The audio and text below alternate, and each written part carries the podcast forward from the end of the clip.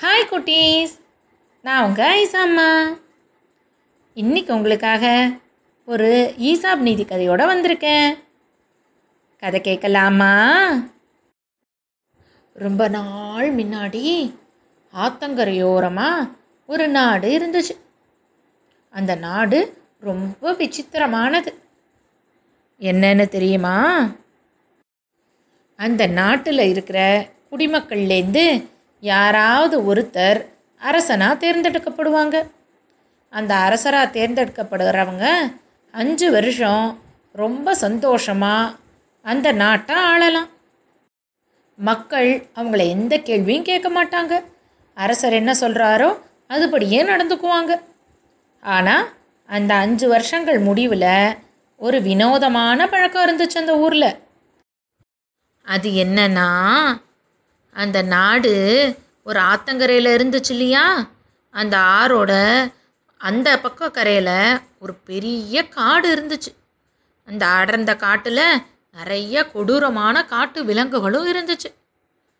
ஒரு அரசர் அஞ்சாண்டு காலம் ராஜ்ய பதவி ஆண்டு முடிச்சதுக்கப்புறமா மக்கள் எல்லாம் ஒன்று கூடி அவரை ஒரு சின்ன ஓடத்தில் ஏற்றி அந்த கொடிய காடு இருக்கிற பகுதியில் இறக்கி விட்டுட்டு வந்துடுவாங்க அதனால அந்த ராஜ்யத்தை ஆளணும்னு இருக்கிற அரசர்கள் எல்லாம் அந்த ஓடத்தில் ஏறணுங்கிற போதே ரொம்ப வருத்தத்தோடு அழுதுகிட்டே தான் போவாங்க. அந்த காட்டுக்குள்ளே போனால் உயிர் தப்பவே முடியாது அப்படிங்கிற போது அவங்க என்ன சிரிச்சுக்கிட்டா இருப்பாங்க? இந்த வினோத பழக்கத்தினால யாருக்குமே அரசராக இருக்கணும் அப்படிங்கிற ஆசையே வர்றதில்லை. அந்த ஊரில் ஒரு இளைஞன் இருந்தான்.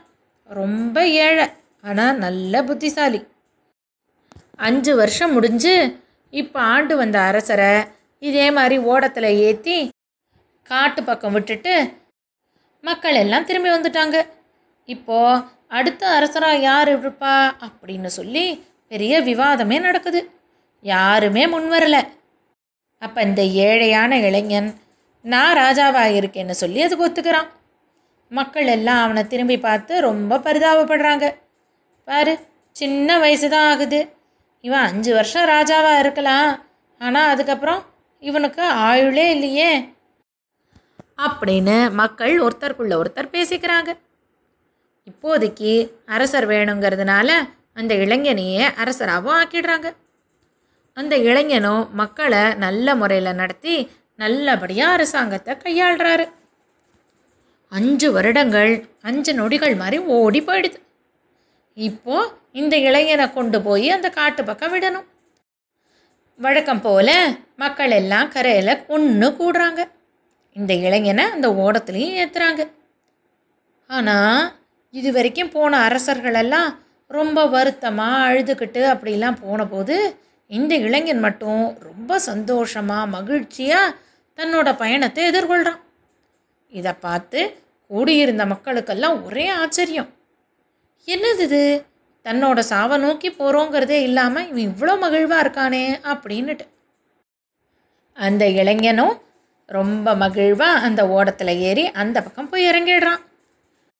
அவன் அந்த காடு இருக்கிற பகுதியில் காலடி எடுத்து வச்ச அடுத்த நொடியே அந்த காடே அதிர்ற அளவுக்கு மேலே தாளத்தோட அதிர்வேட்டோட ஒரு பெரிய சத்தம் கேட்குது இந்த கரையில் இருக்கிற மக்கள் எல்லாம் அந்த பகுதியை என்ன நடந்தது அப்படின்னு ஆர்வமாக பார்க்குறாங்க நதிக்கரையோரமாக இருக்கிற மரங்களுக்கு பின்னாடியிலேருந்து சாரி சாரியாக நிறையா மக்கள் ரத்ன கம்பளத்தோட அரசரை வரவேற்கிறதுக்கு தேவையான மங்கள பொருட்களோட வரிசையாக வந்து அந்த இளைஞன் முன்னாடி நிற்கிறாங்க இந்த கரையில் வாழ்ந்த மக்களுக்கு இது பெரிய காடுன்னு நினச்சோமே.